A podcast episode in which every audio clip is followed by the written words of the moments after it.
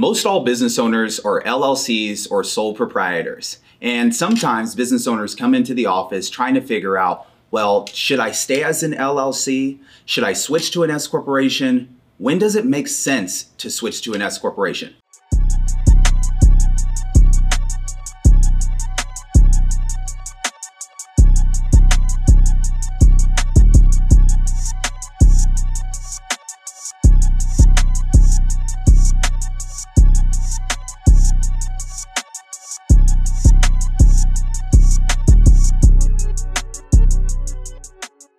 Name is Karlton Dennis. Welcome back to Taxes Made Simple. And in this segment today, we're going to be talking about how S Corps can save you money on taxes.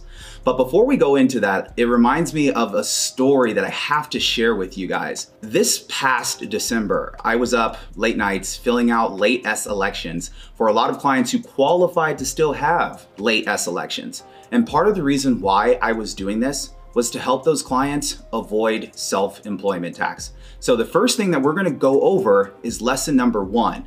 What is self-employment tax?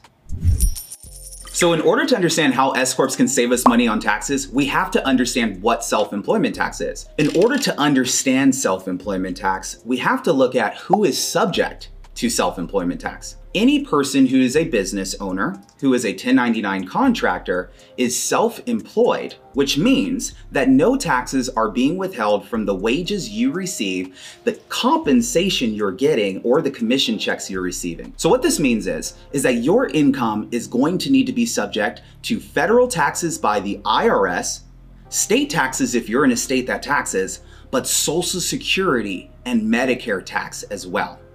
Now, the government views you as an employee, but they also view you as an employer of your own business. Did you guys know that Social Security is 6.2% and Medicare tax is 1.45%?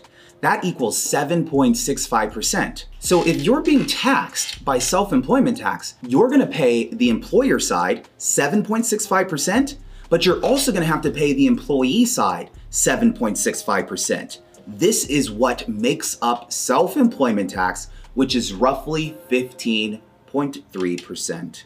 Now, I want to reiterate, if you have an S corporation, you are not paying self-employment tax. We will go into what payroll tax is. But if you're a sole proprietor, or you're an LLC earner and you make 1099 income, you are paying into self-employment tax on all earned income you receive. So if you have income and expenses, your net income that's left over is the amount that you're taxed on.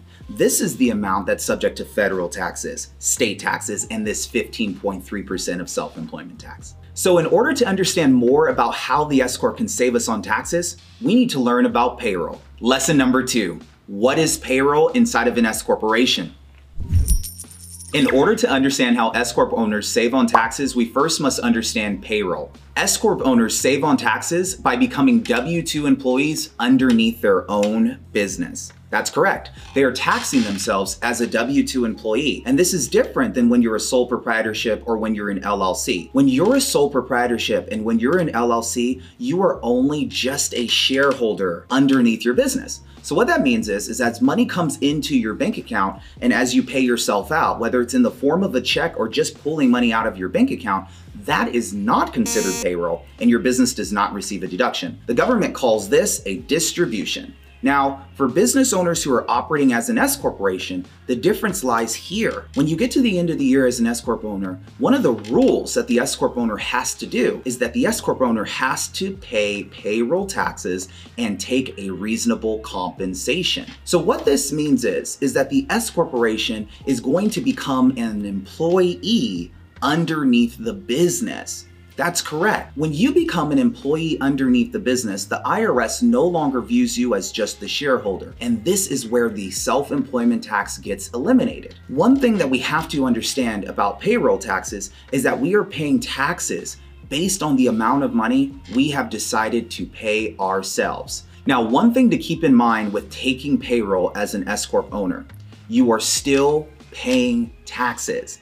You're going to pay taxes on business income that you chose not to pay yourself, but you are going to pay payroll taxes on the amount of W 2 income that you chose to pay yourself. I would like to go over an example with you guys.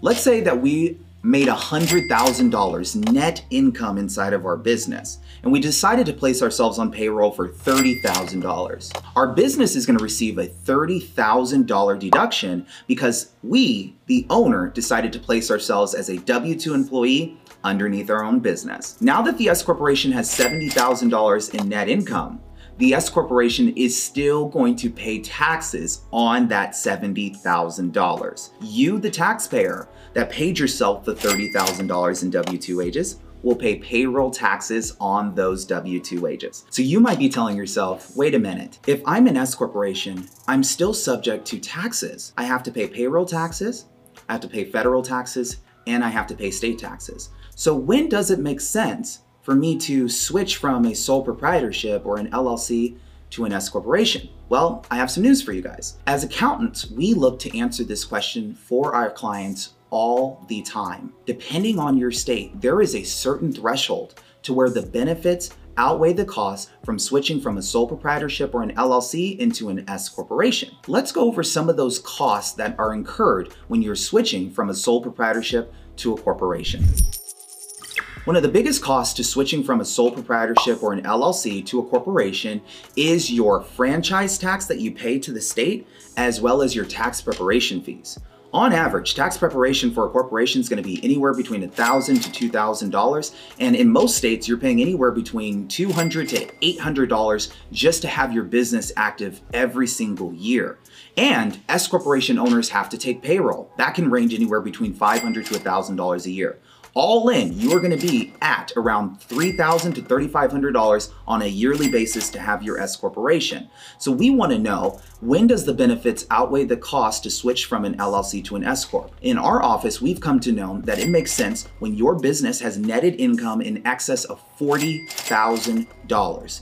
As soon as you are over the threshold, this is when the benefits outweigh the cost to switch out of your LLC or your sole proprietorship to an S corporation if you have earned income. Right now, we are talking to business owners who are making earned income. If you own rental real estate, this is not the topic for this discussion. We will discuss S corps and real estate in a later topic. But right now, I wanted you guys to have that answer on whether or not you should be thinking about switching from the sole proprietorship or LLC over into a corporation. The next thing we need to understand in order to know why S Corp save so much money on taxes is this whole topic around reasonable compensation. So we talked about how S corporations have to take payroll, but they have to take payroll in a reasonable amount. So what is deemed a reasonable amount to the IRS? And what is deemed a reasonable amount to taxpayers? Determining a reasonable compensation is the most murkiest part of S Corps. The reason why is because the government bases reasonable compensation based on your industry and your geographical location. Let me give you an example. Let's say that I'm an engineer in Southern California and geographically located in Los Angeles, there are engineers that are making the medium salary of 60,000 every single year. That means that engineers in this area of Los Angeles have a medium price point of getting $60,000 in compensation a year. In the IRS, that would be a reasonable compensation for an engineer. But let's just say my business only made $70,000 and I only had net income after all expenses of $50,000. It wouldn't make sense to put myself on payroll for $60,000, would it? No, and I don't even have enough income in my business to justify taking payroll of 60,000. So this is when we have to start breaking down this reasonable compensation term. We have to look at it more closely and under fine lens. What is your industry? And what are you doing? And where are you located? And next, what is your net income. Rule of thumb in our office is we don't allow business owners to take a reasonable compensation on less than 30% of net income which means that if you made $100,000, at minimum, you need to take $30,000 in payroll and reasonable compensation.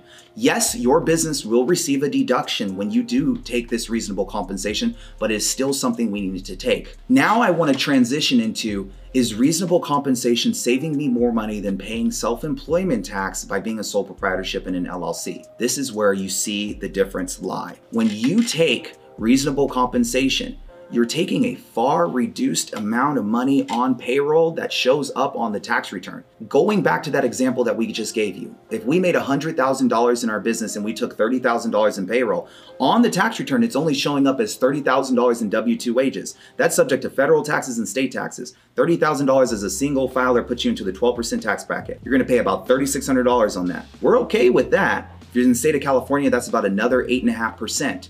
Then you have your other 70 grand that was left in the business that's gonna flow over to you that you're gonna pay taxes on. Now, one thing you have to understand about flow through entities, such as a sole proprietorship, an LLC, and an S corporation, those are our flow through entities, is flow through entities receive a 20% qualified business income deduction. Now, that 20% qualified business income deduction is on net income, and there are certain thresholds. So when you're thinking about you know, does it make sense for me to take a huge payroll? You first need to look about how much money is going to be subject to that 20% QBI deduction. Let's go back to our example. If we had $70,000 left over net income in our business, 20% of $70,000, guys, we can do simple math. That's 14 grand that we do not have to pay taxes on. That's our deduction. Now we have $56,000 in taxable income that flows over into our individual taxes. You guys have heard the term flow through entity. What that means is, is that the S corporation does not pay taxes. The shareholder, you and I, we pay taxes at the individual level. So when that money that we didn't pay ourselves flows over to our tax returns, that's where it is subject to just federal and state taxes.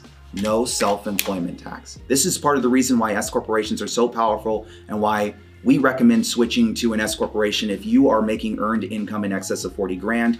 But of course, it is always important to speak to your tax provider because every single person has different goals and different visions. You may have a vision to eventually get a business evaluation and to sell your business, which may mean needing to have a C corporation and not even looking down the avenue of an S corp.